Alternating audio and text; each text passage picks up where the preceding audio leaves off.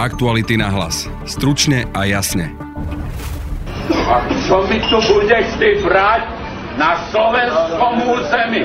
Vie Maďari, všetci ste tu Maďari.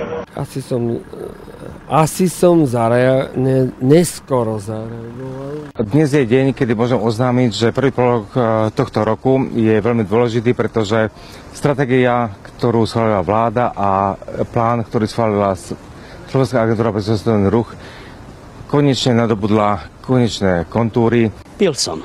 Jan Slota, Jan Super, František Pálko či Mikuláš Zurinda. Všetko politici do života, ktorých neblaho vkročil alkohol. A tento rad príkladov samozrejme nie je konečný. Aktuálne uradoval znova a opäť v najvyšších politických kruhoch. Najnovšie si s ním nedal rady minister životného prostredia Láslo Šojmoš. Som sa zachoval zle a pre mňa osobne nezvyčajne. Som jednoducho človek, a zlyhal som. Minister vládneho mostu Hyd rovno ohlásil aj svoju demisiu. Som pripravený niesť za svoje včerajšie ľudské zlyhanie zodpovednosť.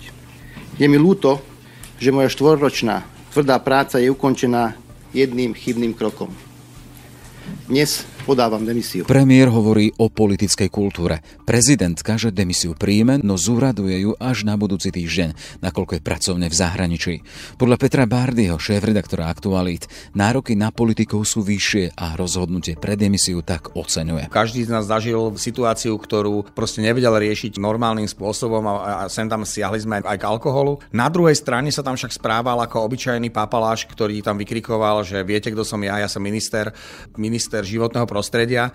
Toto je pre mňa problém. Ak sme na Slovensku svetkami dobrovoľného odchodu ministra, v Spojených štátoch sa snažia odvolať samotného prezidenta. Milióny Američanov tam sledujú v dejinách len tretí pokus o impeachment.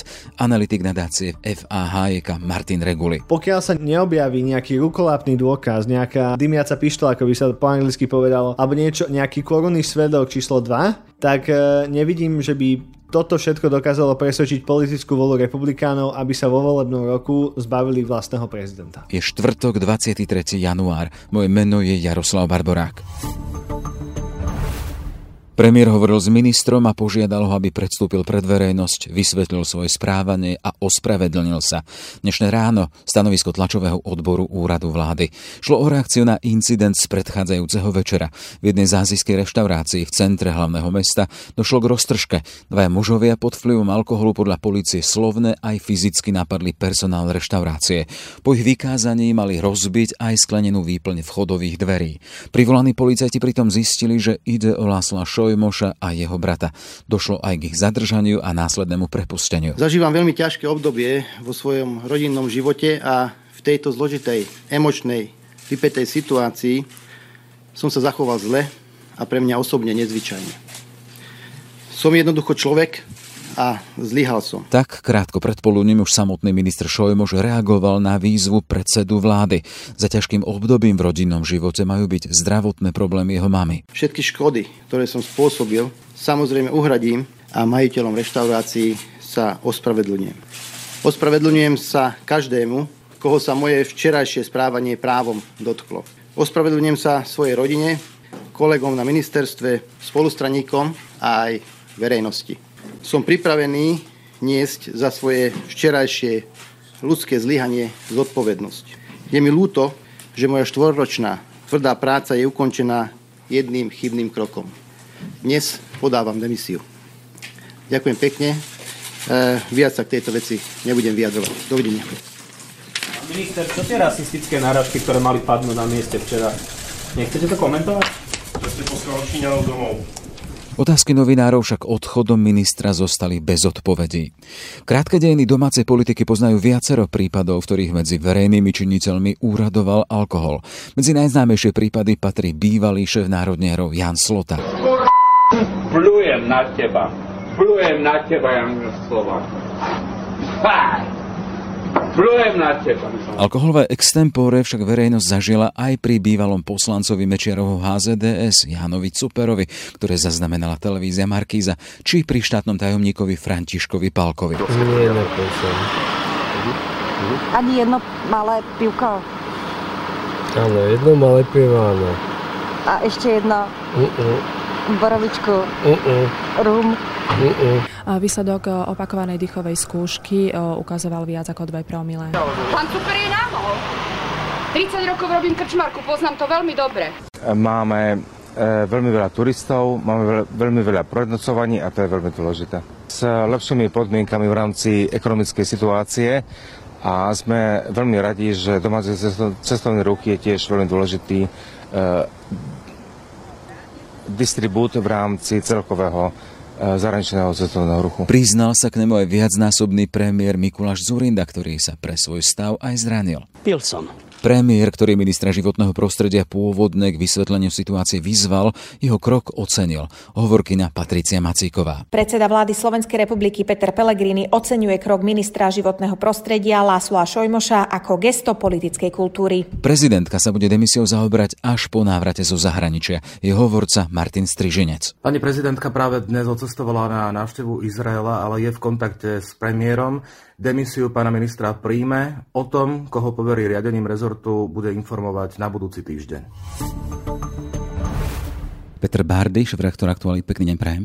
Pekný dobrý deň. Takže sme svedkami toho, že dnes ohlasil minister životného prostredia Láslo Šojomoš, že podáva demisiu. Lebo včera som prihodila nepríjemná vec, v meste na verejnosti bol opitý a nebolo to celé pokojné. Musela to riešiť aj policia. Akým spôsobom hodnotíš ten jeho postup, teda, že nie len sa ospravedlnil, k čomu ho vyzval samotný premiér, ale aj podal demisiu? V prvom rade treba povedať, že to je chlapský postoj politika, ktorý si uvedomil, že prekročil hranice, ktoré sú nepripustné. Keby to neurobil, tak by sa dostal do takej spoločnosti, ako je Slota alebo niektorí dnešní jeho koaliční partnery, ktorí taja na verejnosti to, že sa prezentujú e, pred kamerami pod vplyvom alkoholu a ktorí sa vyhovárajú na slabosť alebo na nejaké zdravotné problémy. Čiže beriem to ako pozitívum, že sa rozhodol abdikovať. Kulárne informácie z úradu vlády hovoria o tom teda, že tam očakávali, že Šojomuš sa len ospravedlní. Tým, že oznámil, že podá demisiu, ich zaskočil. Teraz bude možno tvrdý, ale naozaj to myslím veľmi úprimne. To, že ostali na úrade vlády prekvapení, ich len usvedčuje z toho, že oni žijú v úplne inom svete ako ľudia, ktorí si uvedomujú, kedy prekročia hranice slušnosti a profesionality, pretože pokiaľ človek naozaj prekročí akúsi únosnosť, a to v prípade ministra Šojmoša nebolo to, že sa opil alebo že tam hulakal, že z môjho pohľadu mal pravdepodobne aj nejaké dôvody, ktoré mu spôsobovali smútok. A, a... Sám hovorí o rodinných dôvodoch, o vážnych rodinných dôvodoch, podľa toho, čo vieme teda vo vážnom zdravotnom stave jeho matka. Áno, presne tak. Čiže ja absolútne akceptujem, rozumiem tomu. Každý z nás zažil situáciu, ktorú proste nevedel riešiť normálnym spôsobom a, a sem tam siahli sme aj k alkoholu. Na druhej strane sa tam však správal ako obyčajný papaláš, ktorý tam vykrikoval, že viete, kto som ja, ja som minister, minister životného prostredia toto je pre mňa problém. Čiže až do tej chvíle, kým nezačal argumentovať e, pod vplyvom alkoholu, že tým, kým je, alebo čo je jeho pracovná, pracovná náplňa, jeho vlastne zodpovednosť za čo má, tak do tej chvíle by som to dokázal ja ako človek e, celkom prepačiť a akceptovať. Ale ako nále sa začal správať ako papaláš, ktorý proste si potrebuje dokazovať na verejnosti, keď, keď sa nespráva príčetne, že je možno niečo viac ako iní ľudia, tak toto naozaj bolo to, z čoho podľa môjho názoru správne usúdil, že musí vziať odpovednosť a pre toto napríklad ho považujem za, za výrazne zodpovednejšieho politika ako jeho mnohých koaličných partnerov. Sám hovorí o tom teda, že je mu ľúto, že jeho štvoročné úspešné pôsobenie v rezorte končí takýmto spôsobom ľudským zlyhaním. Ako hodnotíš jeho štvoročné pôsobenie? Naozaj dá sa povedať, že, že minister Šojmož má za sebou naozaj veľmi slušné obdobie a veľmi dobré obdobie. Prišiel s viacerými zákonmi, ktoré považujem za dôležité. Je to, zaradili sme sa medzi zodpovedné krajiny Európskej únie a sveta, ktorý, ktoré bojujú proti narastajúcemu počtu plastového odpadu a, a znečisťovania životného prostredia. Čiže naozaj musíme povedať, že patril k tým lepším ministrom životného prostredia, vedel si naozaj dupnúť, kým o niektorých jeho predchodcoch sa dá povedať, že tam iba zakrývali e, kšefty svojich stranických šéfov, prípadne oligarchov v pozadí e, ich politických strán. Minister Šojmož naozaj zastupoval vo veľkej miere aj záujmy životného prostredia a agendy tohto rezortu. Toľko teda Peter Bardy, šéf-redaktor Aktuality. Ešte pekný deň. Ďakujem pekne, pekný deň. Spojené štáty už tretí deň žijú procesom impeachmentu, teda ústavného odvolávania prezidenta. Donald Trump je pritom v 300-ročných dejinách len treťou hlavou štátov, ktorá čelí takémuto odvolávaniu. Aké dôvody priviedli ho protivníkov až k ústavnej žalobe a nie sú len divadlom na získanie politických bodov vzhľadom na fakt, že demokrati nemajú v Senáte väčšinu, ktorou naopak disponujú Donaldovi republikáni. Ako to celé skončí a nedostane žalovaný Donald Trump len ďalšiu vodu na mlyn blížiacim sa prezidentským voľbám? Téma pre experta nadácie Eva Hájka Martina Reguliho. Pekný deň prajem. Pekný deň. Pán Reguli, Donald Trump je v histórii Spojených štátov len tretím prezidentom, ako sme spomínali, ktorý podstupuje túto procedúru impeachmentu tá zásadná otázka, čo vážne urobil, že jeho protivníci pristúpili až takémuto kroku?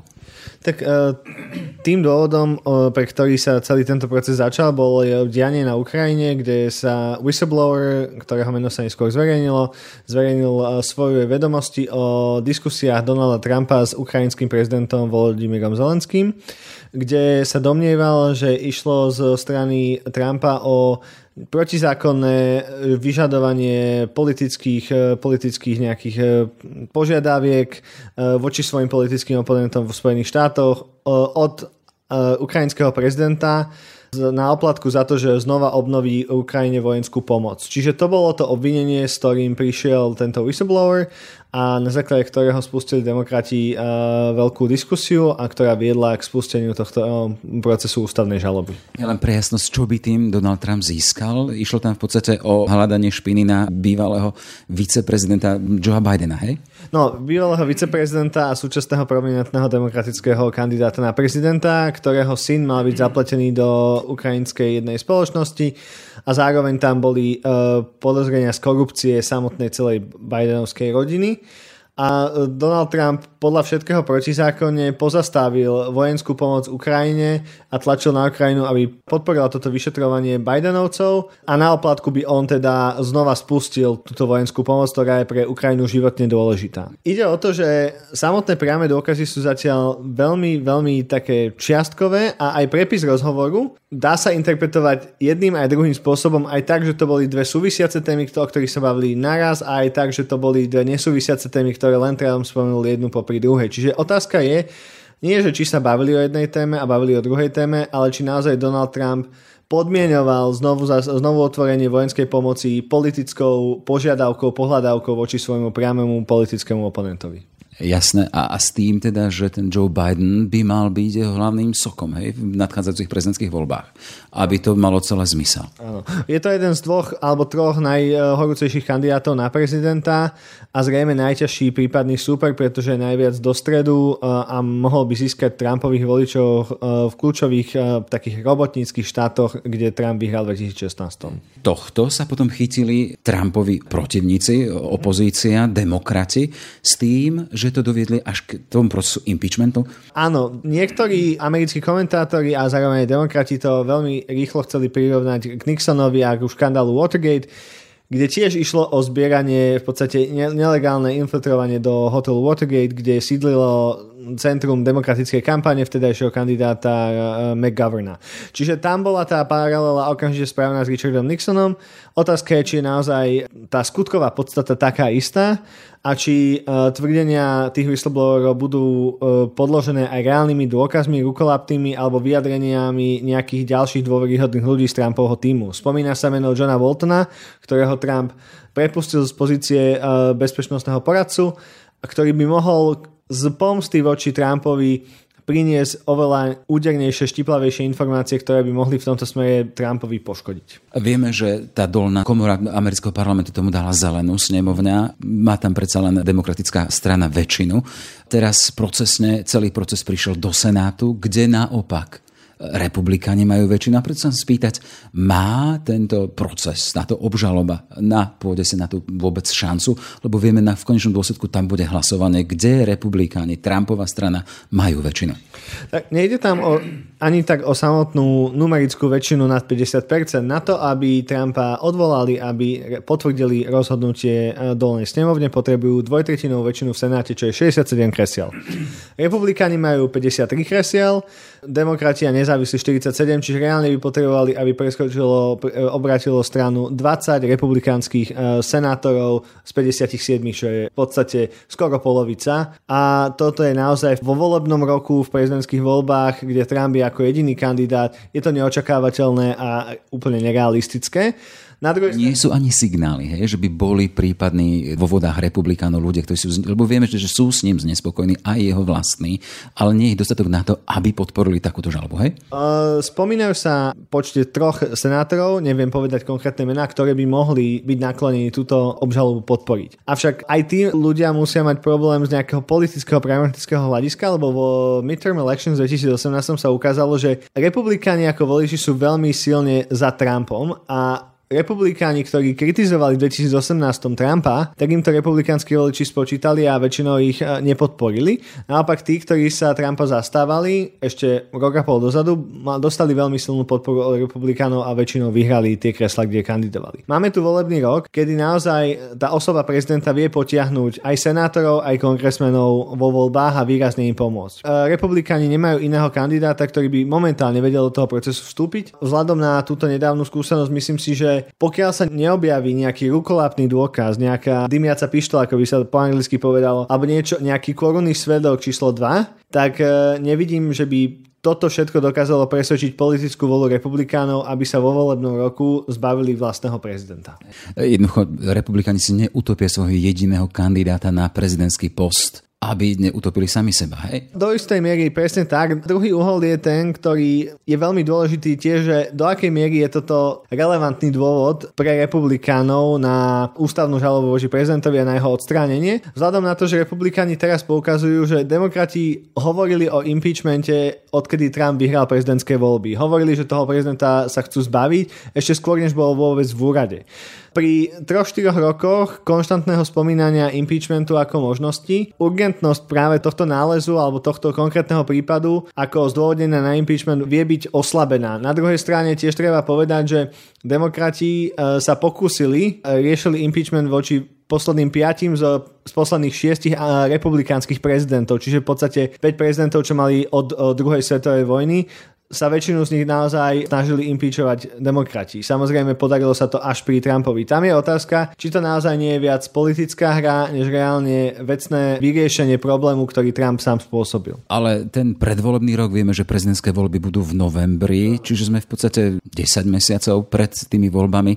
Všetko nasvedčuje podľa vás tomu, že to je politická záležitosť. Je to kalkul pred prezidentskými voľbami. Oslabiť pozíciu Donalda Trumpa? Do veľkej miery áno, ale hovorím tak iba na základe toho, že nevidel som žiadny rukolapný dôkaz, pre ktorý by tento prípad na Ukrajine bol naozaj dostatočný, aby sám o sebe si zaslúžil ústavnú žalobu a odvolanie prezidenta. To moment... Tá ústavná žaloba už existuje. Áno, o tú ale... teraz prejednáva samotný Senát. Áno, ale ide o to, že bavíme sa o tom, či to je len politické víťazstvo demokratov tým, že majú väčšinu v dolnej snemovni, alebo naozaj je to výsledkom nejakého kriminálneho konania prezidenta. Na to som teda sa snažil odvolávať. Preto si myslím, že do veľkej miery je to politický kalkul, ktorý sa demokratom nie vždy musí vyplatiť, pretože Donald Trump je momentálne relatívne oproti svojmu doterajšiemu obdobiu silný v prieskumoch, má podporu okolo 44-45% a demokratickí kandidáti sú momentálne veľmi nepopulárni alebo nemajú teda medzi sebou demokrati jasného favorita alebo jasného lídra, ktorý by vedel Trumpa poraziť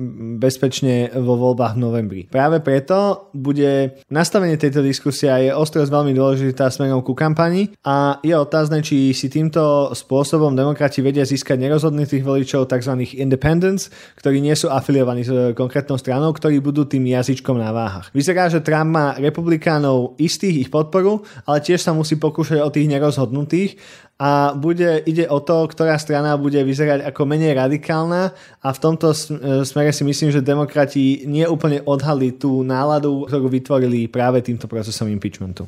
Ako hodnotíte ten fakt, že samotný Donald Trump ani neprišiel na začiatok samotného procesu, bol v Davose?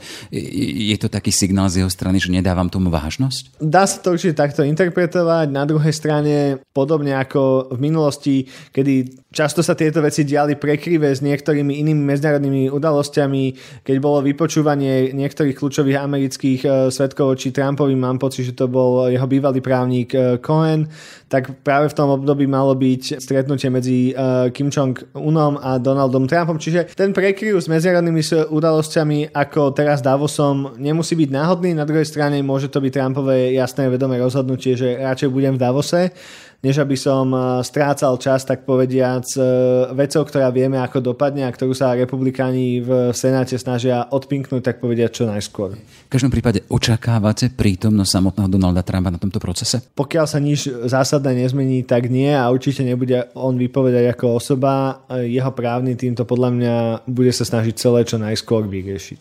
Hej. Uh, hovoríme sme v treťom dni. Kedy by sme mali vedieť, dozvedieť sa výsledok celého tohto procesu? Očakáva sa 6-dňový proces, čiže ak rátame aj víkend, tak eh, koncom tohto alebo začiatkom budúceho týždňa by to už malo byť jasné a teda uzatvorené najneskôr budúci týždeň začiatkom. Spomínali sme už o tom, teda, že samotný Donald Trump má medzi americkou verejnosťou doma silnú podporu.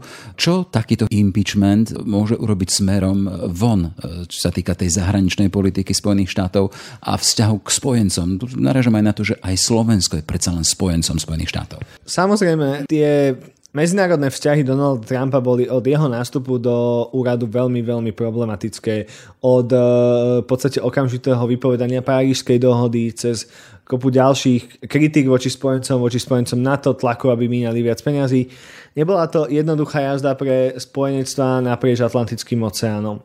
Samotný impeachment preto myslím si, že v týchto naštrbených vzťahoch nebude hrať kľúčovú úlohu, ale samozrejme bude to dávať ďalšie zrniečko pochybností spojencom voči Trumpovi a bude to možno oslabovať vzájomnú dôveru hlavne pokiaľ budú silné signály od spojencov, že nie sú v tomto prípade na strane Trumpa a on by tieto signály veľmi citlivo určite teraz počúval. Čiže myslím si, že nebude to nejaký zlomový moment, ale je to kontinuita nejakého negatívneho nastavenia vzťahov, odkedy Trump nastúpil eh, do úradu. Už na záver len váš tip, ako sa skončí samotný proces impeachmentu s Donaldom Trumpom. Očakávam, že nebude žiadny prekvapivý výsledok, že Donald Trump získa buď polovicu alebo tesne nadpolovičnú väčšinu hlasov v Senáte, čiže medzi 50 až 53 a že tento proces teda neprinesie určite jeho odvolanie alebo ani nejaký znak veľkej rebelie v republikánskej strane, lebo keby 10 a viac senátorov sa postavilo na stranu obžaloby, tak to by znamenalo veľký rozkol v strane, ktorý by e, musela strana hasiť počas volebného roku posilní alebo oslabí jeho podpora z tohto pohľadu medzi voličmi? Myslím si, že výrazné ochladzovanie tam nenastane jeho podpory a buď podpora sa nepohne, alebo môže to niektorých nerozhodnutých voličov nasmerovať viac k podpore Trumpa. Samozrejme, pokiaľ nebudú a to opakujem niekoľkýkrát, pokiaľ nebudú zverejnené nejaké nové šokujúce objavenia, ktoré by Trumpovou stabilitou zamávali. Toľko teda téma impeachmentu amerického prezidenta a Martin Reguli z nadácie FHK. Pekný deň ešte prajem. Ďakujem za pozvanie, pekný deň. Aktuality na hlas. Stručne a jasne. Sme v závere. Na dnešnom podcaste spolupracovala Lucia Babiaková. Ešte pekný deň želá Jaroslav Barborák.